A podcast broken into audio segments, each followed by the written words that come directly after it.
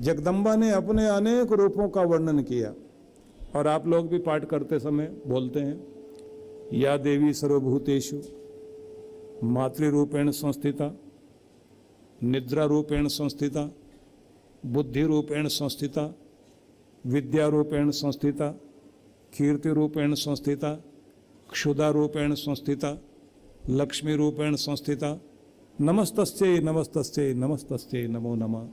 या देवी सर्वभूतेषु शांति रूपेण संस्थिता। नमस्तस्ते नमस्तस्ते नमस्तस्ये नमो नमः। और ये अलग अलग रूप बताए। इन्हीं में हम नौ रूपों की एक और चर्चा करते हैं। जयंती मंगला काली, भद्र काली, कपालिनी, दुर्गा क्षमा शिवा धात्री स्वाहा, सुधा, नमोस्तुते।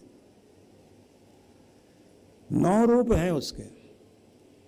लेकिन सार में हम इतना समझ लें कि जिनकी कृपा से आपको नींद मिलती है, वो भी जगदम्बा की एक शक्ति है।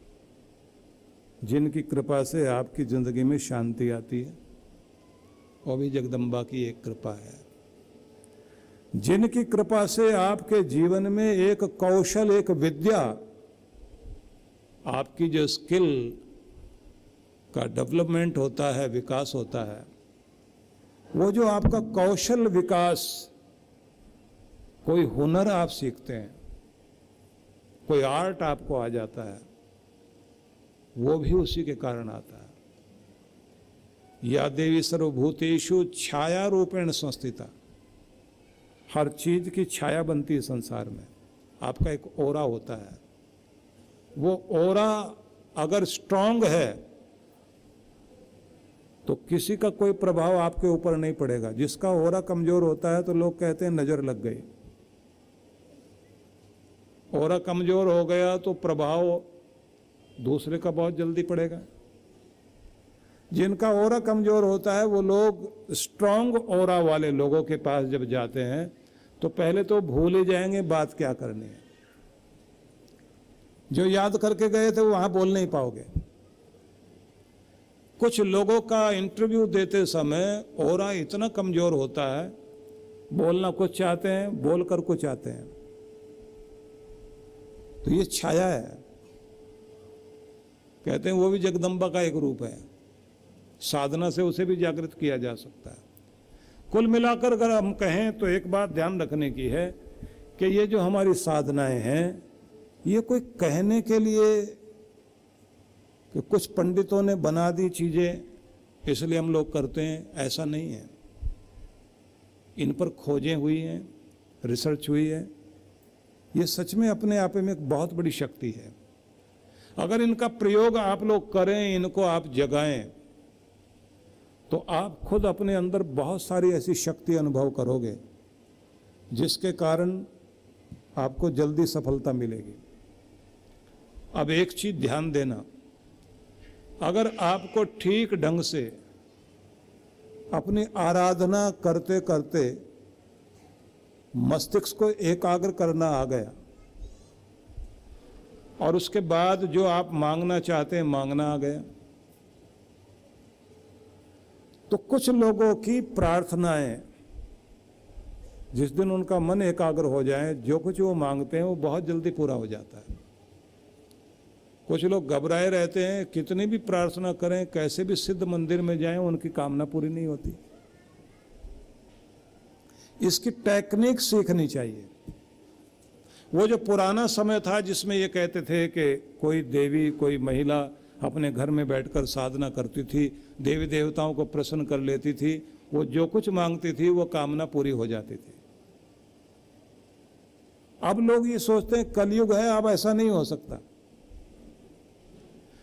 कलयुग में इतना ही हुआ है कि हमारी चंचलता बढ़ गई है। अगर हमारी एकाग्रता पूरी हो और मन को शांत करना सीख जाए तो भगवान पहले भी वही थे, आज भी वही है और आगे भी वही होंगे। भगवान में कोई अंतर नहीं है, अंतर मनुष्य में आया है। तो वो कला सीख लीजिए। जिसके करने से आपकी कामनाएँ भी पूर्ण होती हैं, सफलताएँ भी मिलती हैं। आपने एक चीज़ देखी होगी कि जो लोग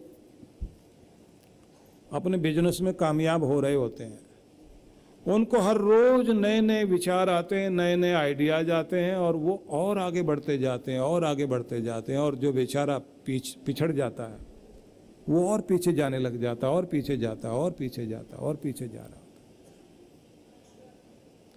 और जितना वो रोता है, घबराता है, चीखता, चिल्लाता है, और काम बिगड़ जाते हैं। ऐसा क्यों होता है? तो ध्यान से समझ लें। आपका मन एकाग्र हो और शांत हो। पॉजिटिव थिंकिंग हो। जिस चीज़ पर आप केंद्रित करोगे मन को, वो चीज़ आपके जीवन में बढ़नी शुरू हो जाएगी। तो आप लोग बोलते रहे हैं, दुख में सिमरन सब करें, सुख में करें ना कोई। जो सुख में सिमरन करे तो दुख काहे को होए? अब इसको थोड़ा सा उलट दीजिए। अगर आप इसको सही समझना चाहते हैं और इसका फ़ायदा लेना चाहते हैं। दुख का सिमरन सब करें, दुख में नहीं। का कर दीजिए। दुख का सिमरन सब करें, सुख का करे ना कोई सारा दिन दुख को याद करते हैं ना? तो जिसे याद करेंगे वो हाजिर होगा ज़रूर। अगर आपने डर को याद किया तो डर बढ़ेगा, चिंता को ज़्यादा याद करोगे, चिंता बढ़ेगी। निराशा को याद करोगे तो निराशा बढ़ेगी। बुरे आदमी को याद करोगे, बुरा आदमी बार बार याद आता जाएगा। तो दुख का सिमरन सब करें। सुख का करे ना कोई। जो सुख का सिमरन करे तो दुख काहे को होए? तो इसलिए आपको सुख को याद करना है। प्रसन्नता में रहना है। अभाव को याद नहीं करना। जो है उसके लिए धन्यवाद करना शुरू कर दीजिए। जो आपको प्राप्त है, उसके लिए धन्यवाद कीजिए। आपको और दिया जाएगा। और अगर आप अपनी रोनी सूरत बनाकर ये कहोगे कि मेरे पास तो पहले कुछ नहीं है, गिलास आधा खाली है तो जो आधा खाली वो और भी खाली हो जाएगा। और जब आप कहेंगे, इतना तो है, इतनी तो कृपा है, औरों के पास तो वो भी नहीं है, लाखों से अच्छा हूँ, भगवान का बहुत शुक्र है, बहुत कृपा है। इसलिए आपको पॉजिटिव होना शुरू हो जाना है। पॉजिटिव थिंकिंग सकारात्मक सोच, वो बढ़ेगी। शक्ति जगाने का यही नियम है।